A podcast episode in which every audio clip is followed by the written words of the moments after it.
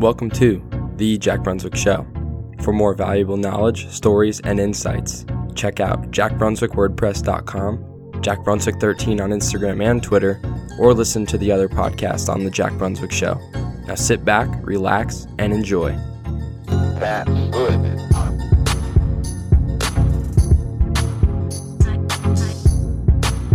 Hey, welcome back to the show. If you're new, welcome.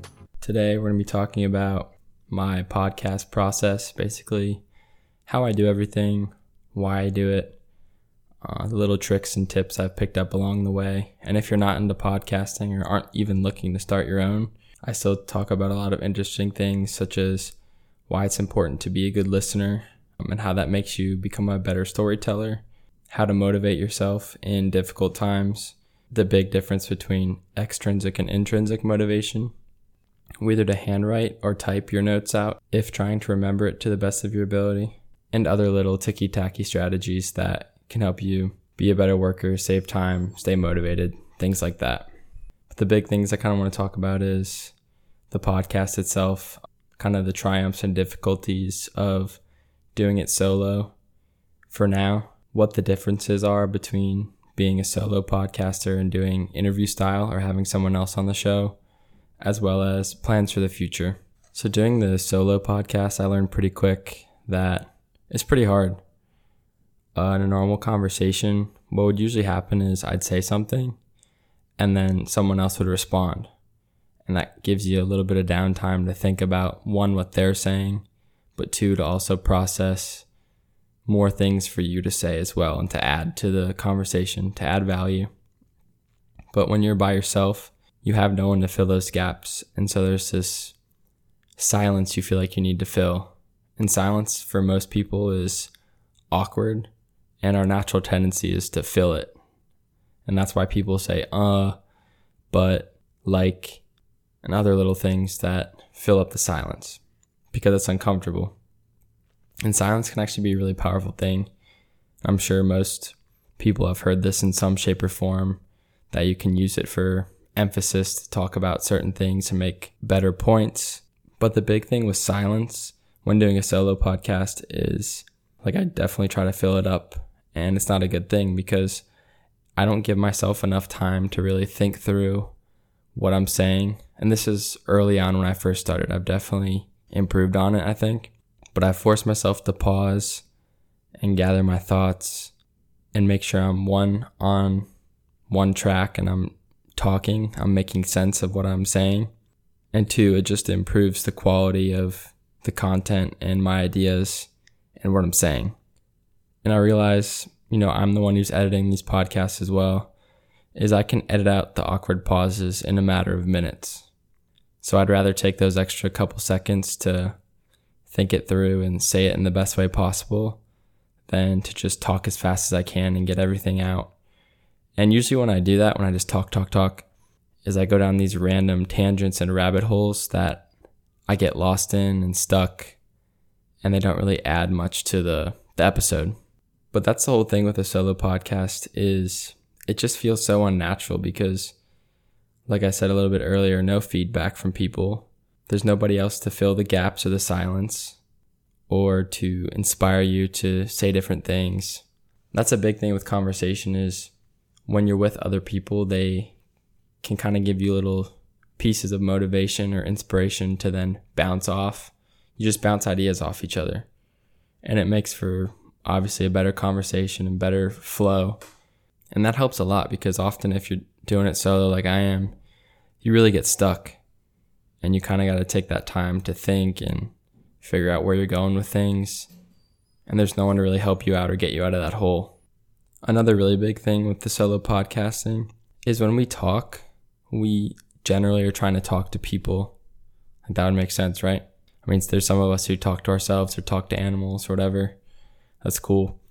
But when you're talking to someone, that person's feedback and you know their body language, their their facial expressions, things like that, that dramatically impacts the power of our storytelling. And that our storytelling is pretty dependent on the quality of our listener. And I remember learning about this, I want to say early on in high school, from some book I'd read or psychology class, something like that. And I would practice it on people. And I would notice that if I really am not engaged at all, but I just act like I am. So, like, let's say I'm just really not looking to hear it, and I have a friend who's trying to tell me a stupid story or dumb, dumb thing that happened in their day that I really could care less about. I know that sounds pretty bad, but let's just say that happens. And what I'd do is on the inside, I'd be dying. I'd be like, oh my gosh. I'd be like, dude, just get out of my face. I don't care about your your little day to day dramas. But instead, on the outside, I'd smile and nod and I'd look at him and make eye contact and just little things like that and words of encouragement like, yeah, like, oh really? Like tell me more. Things like that. And the quality of what they're telling me in the story was way higher than if I would have just sat there with a blank face and kind of like this this crappy look at him like hey man like I really don't want to hear it. And I think that's pretty powerful. And I realized that during uh, school presentations too is when you have people who sit in the class and you know everyone's got to do their mandatory 5 or 10 minute presentation and you're running through them and you're kind of just sitting there just staring at the person going is that can really affect their performance as a presenter and a storyteller, essentially. And so I just found that interesting too while I'm doing the solo podcast is how important that active listening and engagement is and how important it is. You know, going solo, like I said, no feedback, no eye contact, no body language. And that's a big challenge. The whole thing of having nobody to bounce ideas off of, or get inspiration or help save me when the conversation dies or I lose flow or I, I run on a tangent or something. There's nobody to inspire me. It's just me. But on the other side of that, you know, everything's a dichotomy, I think. And since there's nobody, you know, to help me with that, there's also nobody to take me off track. And there's all this freedom I have to create the content I wish to, and I can take it in whatever direction I want. And I think another big part of that that's a negative is so there's nobody to support and motivate me during these conversations when I'm struggling. But the biggest thing is there's nobody to challenge me. So everything I say pretty much goes unchecked unless, you know, you as a listener, you're commenting or you're seeing me in real life and telling me, hey man, like I disagree with that or, you know, have you thought about this? And so that's something I kind of want to change in the future is give more opportunity to, you know, challenge my thinking and not necessarily use other people on the podcast as a crutch to help me, but more as a way to help me grow as a person and challenge my ideas and give more than one side of things. And then the last pro con of, you know, doing a solo podcast is I know exactly the quality of content that I'll be putting out and I never have to worry about having a bad guest. And that's something that, you know, happens. There's people who get on a, a podcast show and they don't really jibe with the with the host or vice versa. You know, the two people they don't click. And there was some podcast I was listening to, and this dude, it was a, some some travel podcast. I don't remember the name of it. And this guest, this author, comes on, and the two of them just have no chemistry, no flow. It was the most static, painful to listen to conversation that I've ever heard in my history of listening to podcasts or listening to people talk to each other. It was just that bad. And I don't know why the guy even thought of like putting it out there and publishing it, but it was that bad. And I don't really have that issue of one having someone like that who doesn't really click or you know doesn't answer questions fully.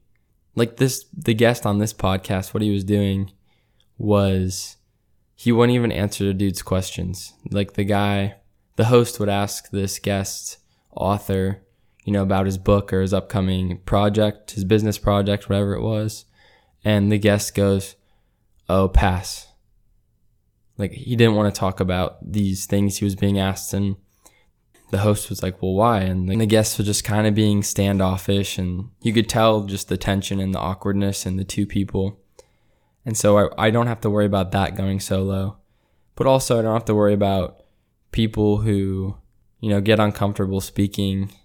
Even though we're not in front of an audience, technically the podcast gets posted and people listen to it.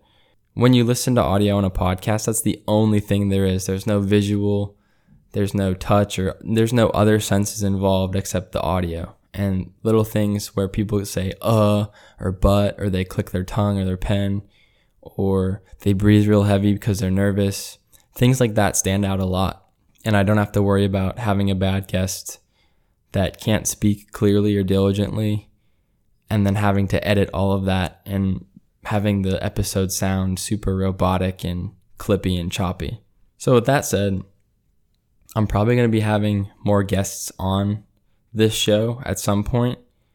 I think realistically, I'm stuck at school right now and I want to interview a lot of other cadets and, you know, just people that people that I look up to, some uh, Coast Guard officers, my parents at some point when I go home. And there's a lot of seniors who actually are going to graduate, and I'm not going to see them for a while because as Coast Guard officers, we get shipped all around the U.S. Uh, for our first jobs. And so, like all my basketball teammates, we had seven seniors graduate, and I haven't seen them or the three seniors that have graduated the year before that uh, since they've graduated, just because one, we're so busy at school, but two, they're all over the country doing their thing, serving. A big thing for me is going to be interviewing all the seniors that, you know, I want to before they leave and they they're out of my reach and I don't have touch with them anymore. So that's definitely high on my priority list as well as some of my other buddies who I look up to the Coast Guard officers, other family and friends, uh, and then at some point, hopefully, get enough influence to interview some legit people that you know are experts in their fields who have a lot to say about stuff, who are really sharp, and just take it to the next level. That's the big dream. Because I realized that doing the solo stuff, um, it's hard sometimes. And that's no excuse to stop or switch over to interviews. I'm definitely going to try to do both styles still because I do think there's an art to just kind of talking by yourself for an hour and really exploring deep down what's going on, you know, what you're thinking about, uh, your ideas, the direction you're taking it, all of that stuff uninfluenced by anyone else. And I think that's where a lot of the best creative works and authentic, original ideas come from is that uninfluenced aloneness and aloneness doesn't equate to lonely. Alone is a really beautiful thing if you let it blossom in the right way. But a big thing with doing the solo and why I started the podcast solo, I need a flexible schedule because I'm at a military academy. I'm a student athlete. I just have a lot on my plate. It would be nice to have someone to help split the workload with for editing, getting ideas, uh, recording, things like that. But then it gets to a point where I'm losing control of that flexible schedule I need, as well as what I want to post. And the whole reason I started the podcast was to kind of explore my own ideas and get to know myself better, learn more, and basically use it as an accountability tool for all the things I'm learning from the books I'm reading, the research, my life experiences, current events, all that. So these interviews uh, when I get them going. Uh, they're going to be about leadership, life, psychology, business, literally anything. I, I compiled 30 questions, some of them taken from other bloggers, podcasts, uh, just personal research. The good old fashioned questions like if you had three people you could eat dinner with, who would they be and why? Uh, just a huge mix of 30 really important questions I feel like could get really good content and insights from these people I want to interview. And asking these 30 questions to the cadets, the friends and family, and officers, uh, entrepreneurs, whoever I might be interviewing, asking them these questions, I feel like could easily lead to either, you know, a 30 minute interview or a three hour interview. It's, it's going to really depend on, you know, each person and they're very open ended questions. I'm just curious to figure out how much how much of a launch pad they're going to act as. And also, I'm excited to try to, you know, be a good interviewer, ask good questions, be a good listener, all those things that, you know, make a conversation great. So I'm kind of getting sick of talking to talking by myself for such a long time and you know, I want to get more ideas from other people and learn from them and also, you know, hopefully they could learn from me too. So a big uh, challenge that I've been dealing with is keeping the content one authentic and two staying passionate about everything. The whole purpose of this was to one use it as accountability for everything I'm learning. Uh, two, just grow as a person, be a better conversationalist, be a better learner, be a better listener, learn about audio recording and editing and posting and marketing the the podcast and the accounts, stuff like that. But then it started to get into some other extrinsic motivations of, oh, this many people listen this week, or this many people like the Instagram page, this how many followers I have. And I found myself getting caught up in that and checking the the statistics and the insights on Instagram and Anchor, which is what measures my uh, podcast listeners and demographics, things like that. And that started to kind of be what I was dependent on. And I realized that, you know, that's not why I started this. I started it to to do all those things like learn, grow, be myself, things like that, the intrinsic motivators, and those are getting lost.